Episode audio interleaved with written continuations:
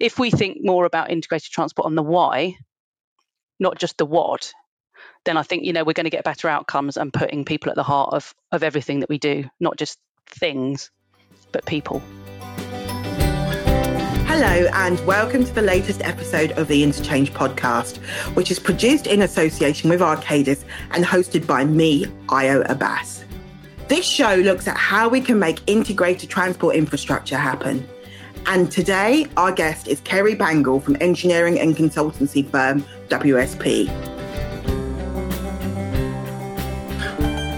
In our wide ranging discussion, we really get to grips with purpose and communities and the role that they play in delivering successful integrated transport infrastructure.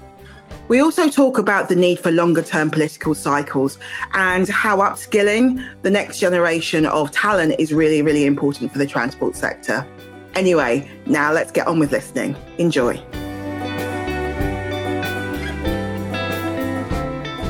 Hi, Kerry. Thanks so much for coming onto the show. Can you introduce yourself and your role at WSP?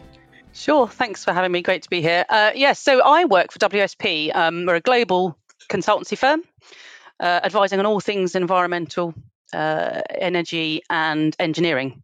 And there are about 9,000 of us in the UK, so there's rather a lot of us. And I'm really excited because I've just started a new job uh, as major projects director. Oh. In our new, yeah, I know it's exciting. Uh, in our newly created uh, communities and mobility division. So I can talk about that in a bit. But uh, which, I mean, what does that mean? It sounds a bit uh, uh, bland, but yeah, it means I basically I get to help our clients with some of their um, biggest challenges, delivering their biggest transport projects, um, and that might mean helping them to think about why they need them, what do they need, yeah. and why. Uh, securing the funding for them, gaining the planning consent, designing them, project managing them, right the way through delivery and into service and operation. So I'd say it's you know it's a really exciting job, and definitely no two days are the same. There's a lot of juggling. So anyone listening out there who's thinking about a career in transport, I can highly recommend it.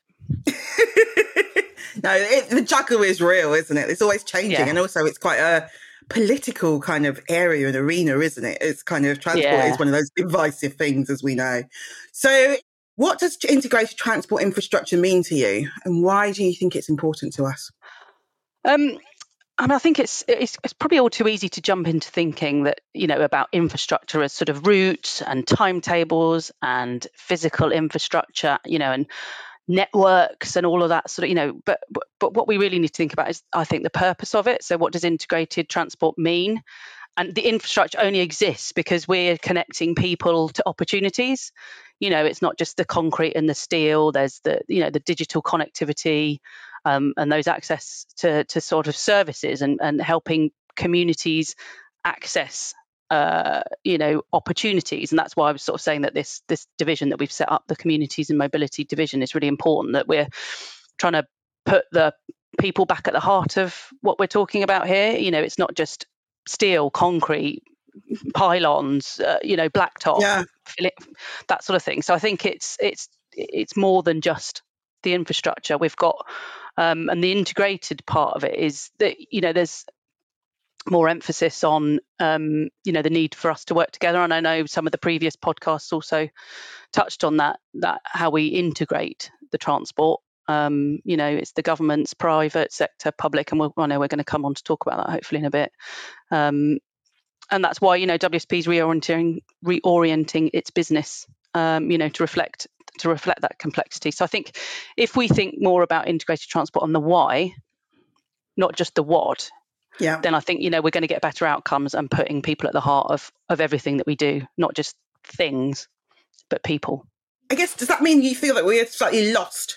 So like we kind of lost that purpose somewhere along the way and more kind of focused on the delivering the projects and things rather than the people at the heart of it and the purpose. Yeah, no, I think I think you're right, and I think it's a yeah, I think it's a fair challenge, and I, I you know I, I think we we absolutely need to remember why we're doing this. You know, I think for us as, as, as engineers and technical professionals, it's quite easy for us to kind of get caught up in the uh, you know the, the the guidance and the frameworks and the policy and all of that behind what it is we're doing you know and we I'll be honest, you know, sometimes we can hide away in an ivory tower and think, gosh, haven't we done a fantastic job of all of our documents? But actually, we've, you know, as soon as we sort of go out to talk to the public about it, they're like, well, that's not what I want. I didn't ask for that, you know. And so I think that that that the way that we um, plan things, if we're not doing it with the end user in mind and the outcome, not the output, there's a very subtle but important difference there.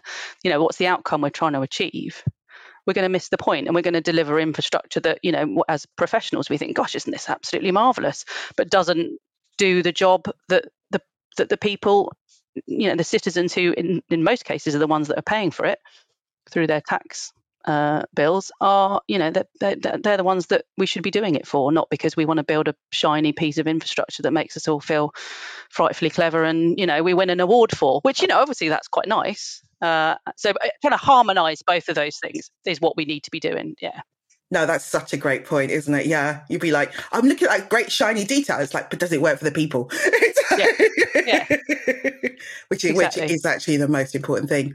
So, what kind of enablers and blockers do you see to making kind of in, integrated transport infrastructure happen?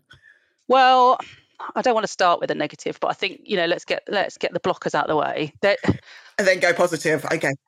there's a number of blockers, and there will be a number of positives, I promise. But the I think the blockers, as we um, many of us are kind of in the thick of it, you know, it's the political cycle is a major blocker.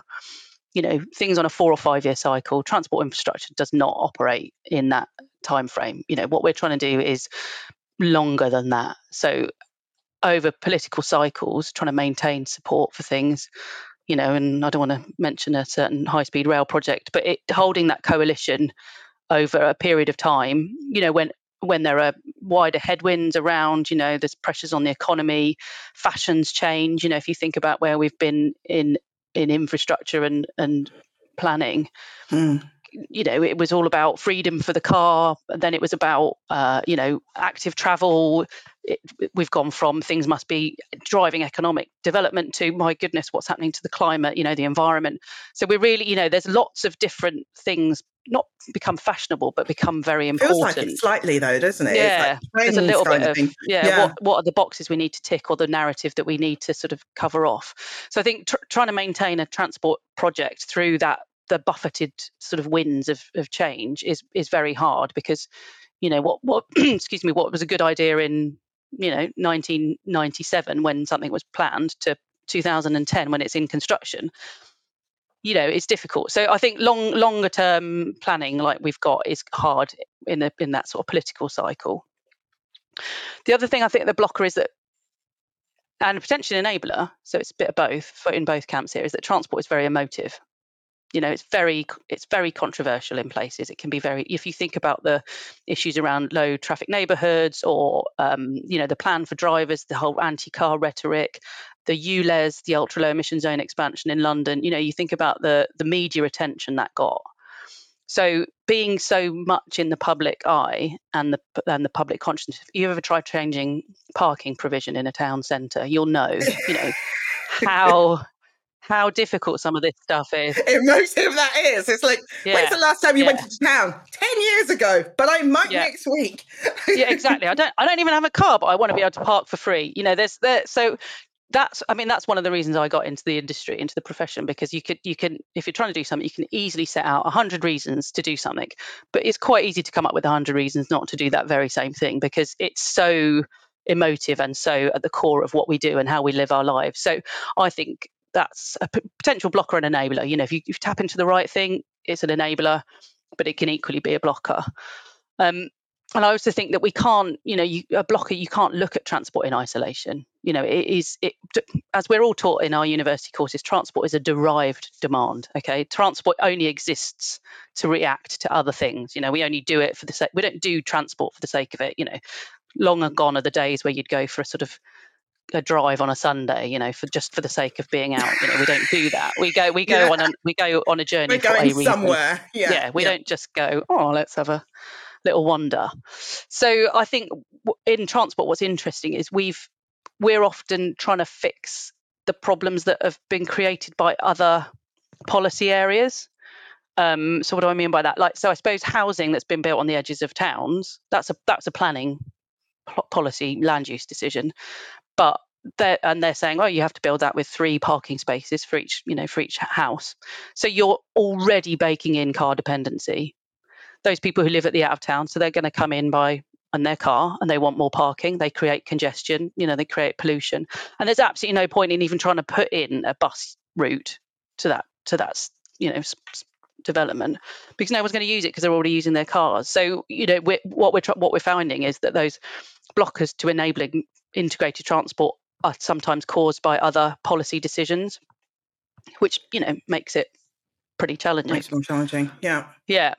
Um, and you know, we started talking also about uh, the school run. You know, this morning before we started the the chat here. Um, you know, if you look at the decision that was made to allow children to, you know, parents can pick, parents carers can pick where their child goes to school within reason. You know, whereas in the olden days, your kid went to the school around the corner or down the road. You know, there was no choice about it. But that meant that means now the school run could be a lot longer. Is a, is a, is a lot longer. It's a lot more problematic. We all know how much more pleasant it is to drive during the school holidays than it is, you know, in term time.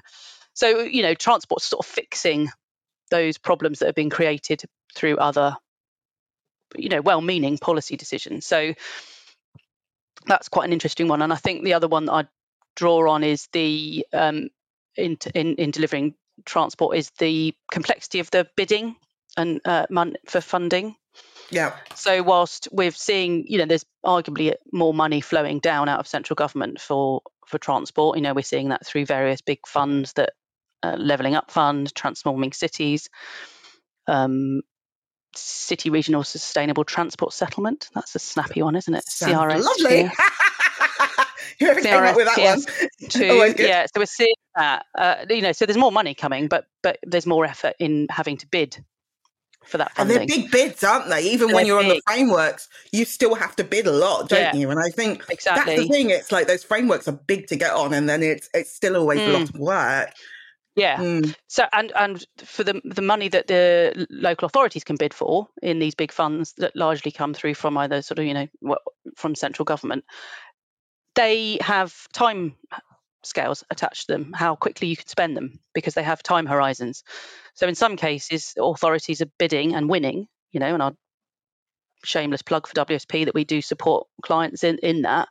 Um, but those authorities then have to skill up, you know, rapidly to deliver big projects in, in a really short, order. period of time. Yeah. So oh, wow. it, you know that's a, that's a challenge. So whilst there's an enabler of money, you know, are we are we helping those authorities set themselves up to deliver effectively? So that's that's a bit of a challenge. Yeah. Um, so, but on, and I will get to the positive now, Ayo. But so I think I think there's there's a lot to be um, you know positive about. So micro mobility. So this is yeah. you know the scooters and the all of these sort of slightly more um, innovative ways of of moving around. And I think you know they're not without problems, and and government are vexed about how they're going to legislate for them and you speak to a lot of people and they think that they're the most awful thing in the world. But if you think about the freedom that they give for, you know, particularly younger people who don't yeah. have access to a car, you know, being able to jump on a scooter, uh, you know, will revolutionise how they get around. So I think, you know, the micromobility offers opportunities. You know, the big one is obviously what Chicasta talked about in the last podcast was, you know, about the, the vast opportunities offered by, you know, data enabled society and how we can optimize how we travel and use infrastructure with this this data that's so rich, you know. But the thing is, we're only in the infancy of that, aren't we? It's it's no way near developed, isn't it? And you kind of sit there and go, there is huge amounts of opportunity and scope there. It's really exciting, and I think that's somewhere where our profession, the transport profession, we're we are very in, infantile in how we're using it and where we're where we're going with it. We're you know we're only just scratching the surface of the capabilities of it and how we can really use it to transform those, you know, seamless journeys and, and how we plan. Because at the moment we use quite big transport models that are, you know, they take months to build, months to, you know, um, finesse and make sure that they're accurate and, and, and weeks to run. And then they take someone with a brain the size of Saturn to um, interpret the results, you know, and invariably you're like, oh, I didn't want that one. I want to know this. And they're like, oh, that'll take another way. month, you know. Yeah, yeah, and, yeah. you know, so I don't want to sort of d- belittle my professional colleagues in that sphere. It's immensely complicated, but I think there's, you know, some of the new tools that we're seeing could help. And that kind of language learning, learning models and all of that kind of thing that can actually do machine learning and understand yeah. what those patterns are and actually all, get you... It's just, yeah, fascinating. Yeah. And we're just, you know, some of my colleagues are in that space and they're really um, plugging away at it. But how we how we embed that into mainstream transport planning is still, I think, we've got a job to do there, which is exciting. So, in terms of kind of, I guess we had a few more blockers than enablers, but in terms of blockers and things, how can we, yeah. as a public sector and private sector, make more of the kind of positive things happen? What things can we change? Um, I think, I mean, I've, for the majority of my career, I've been in the private sector, but I've always had a, you know, as a, as a consultant, but I've worked for private infrastructure owners in the airport world. I've, I think the magic is when you understand what each party brings to the equation and if you can each play to your strengths and your superpowers if you combine that then then you get something really powerful so um you know there's obviously the private sector can help plug plug skills skills gaps and skills needs in, in, in, like we talked about you know in the in these combined authorities that are setting up we can come in skill them up quickly and then you know the, the intention should always be and i'm very passionate about this is we we come in, we skill up, and we leave, but we leave a legacy that's positive. We don't just sort of, you know, the, the analogy of teaching a man to fish. You, you teach the man to fish, you don't just give him fish. And that's, you know, I think we should be teaching our clients and leaving them with, you know, upskilling them in the process rather than having them reliant on, you know, having to use consultants all the time. So I think that that's something I'm very passionate about with the work that I do, in particular for the Department for Transport and other local authorities. Um, you know, the charity sector has a, a role to play. So amazing organisations like Sustrans, uh, you know, the walking and cycling charity, Transport for All, they have, you know, have the hugely important independent voice that, you know, they can advocate for the user or those seldom heard groups that don't make it into mainstream planning. And that's that's where, again, you know, the, my profession, we really need to look at what and how we're planning um, and making sure that we're looking at, at all different angles, not just, you know, what does the sort of rational man need from the transport network, which is where we were, you know, and, and, to a degree where we still are in some of the way that we appraise projects. You know, it's all about value of time savings. It's not about, you know, productive journeys. It's not about social impact. Yeah, accessibility in its broadest sense. It's about yeah. how much time does this save on a journey because that's the language of the economics that drive the big you know government decisions. funding yeah, decisions yeah, yeah. so there's a you know there's a lot to sort of get into there and that's a whole nother podcast probably but the economics of it i'll be like it's not my thing i think the most important thing on on how we can all work together is i think we've all got a collective responsibility to skill up the next generation you know the professionals in what we do are we're, we're we're potentially dwindling in number, you know, particularly in the engineering space. If you look at the cohorts of people that are uh, there's more people leaving the business than are coming in because of um, you know just the I guess careers, fashions. You know, it, engineering isn't particularly well paid compared to some other other uh, jobs. And there's also the whole thing about retirement, isn't there? A lot of these highly skilled people are retiring. It's, They're retiring, yeah, and you know, yeah. yeah, good luck to them. But you know, we're, we're so we're losing we're losing people. I don't think we're replacing them as quickly as we should be. I mean, construction is a particular issue as well. That's you know, in the construction sector, that's a particular particularly um, worrying issue.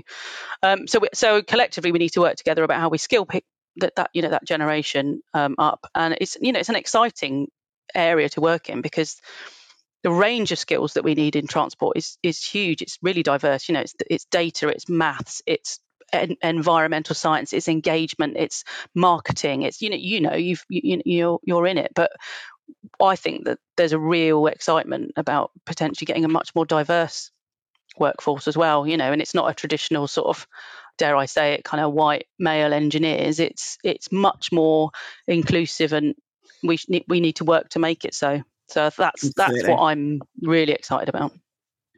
Here, here. That's what I'm going to say on that one. so, what role do you think, and how important is, is it for us to kind of win the hearts and minds of people? You know, to create integrated transport. I mean, how important is it? It's fundamental because, like we talked about, you know, the if we're not bringing the user or the community along with us about what we're trying to do, then we've lost. Um, and and you know build it and they will come. That isn't necessarily the case. And and maybe for some of the really big infrastructure projects like you know the elizabeth line which i was very fortunate to have worked on that you know though people will come to use those. But the smaller kind of interventions that we're seeing in our sort of towns and cities, you know, low traffic neighborhoods or things like these dial-a-ride buses, you know, the smaller things that are just sort of plugging the gap between the big big system um, changes. People people don't trust them. They might not, you know, they don't use them. They might not be affordable. They might not go to the right um, destinations and origins. They might not run at the right time. So if we're not bringing people with us and delivering for the user, then then I think we, you know, we, we may as well not bother getting out of bed. Um, I I worked on a project in Cambridge recently, road user charging, which is hugely controversial. You know, with yeah, basically I, charging, yeah, ch- charging um, people to drive into Cambridge, basically five pounds to drive their car in or within Cambridge. So, you know, um, residents would pay as well as visitors. Mm. It was hugely controversial, um, and w- you know, we knew it would be, but I don't think we realised the scale of just how how controversial it was going to be and how much um, oppos- you know we knew there would be opposition but there was also a lot of support. scale yeah. Um, but it, but it was a real hearts and minds thing you know and going back to what I was saying earlier about you know we, we'd done a great job of all the technical work and we, I was really proud of the, the work that we'd done as a as a collective as a team and the client. But you know it, it, at the end of the day it didn't it wasn't enough. You know the hearts and yeah. minds weren't there enough.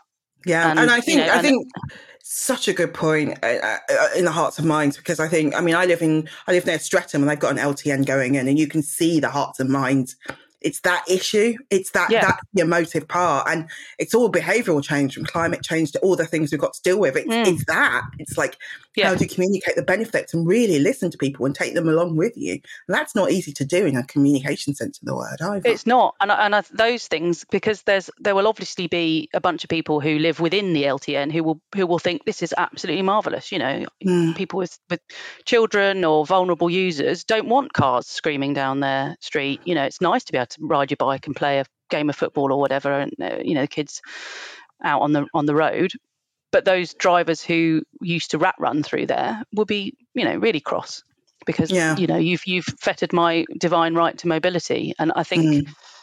that's this you know 100 for and 100 against issue around transport that's so interesting that there are so many different perspectives and the other thing that i find funny about about working in transport is everyone thinks they're an expert Every uh, yeah, everyone's got a view. Well, have you thought about why don't you do this? What about that?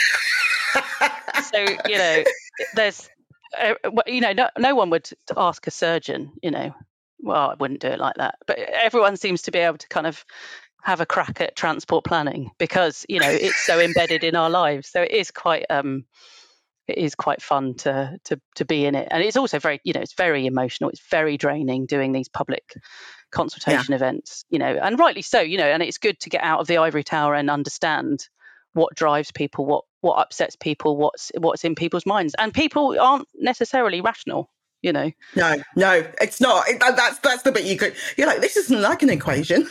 no, yeah, x plus y does not equal x y. Yeah, it's, it's like no, it's humans. it's, it's yeah. Like... So I think uh, those hearts and minds is you know stakeholders make or break the project. Absolutely. And if we need to, as professionals, we need to equip the political leaders who are making those decisions to make informed decisions, you know, be honest about the winners and losers, because there will never be a project that is all win win win. You know, there will always be somebody who is negatively affected. And our job is to make sure that we understand who they are and to minimize that negative effect on people and make it you know as equitable as we can and and, it, and that we're not disadvantaging the, the you know the poorest in society. We need to be using transport investment for you know positive social outcomes. Brilliant. And on that note, I'm going to say thank you so much for your time, Kerry. Thank you for having me. Thanks for listening to Interchange. And remember, it's not just a podcast, Interchange is much more. It's also a two day major exhibition and conference taking place on February the 27th and 28th in Manchester Central head to www.interchange-uk.com to find out more.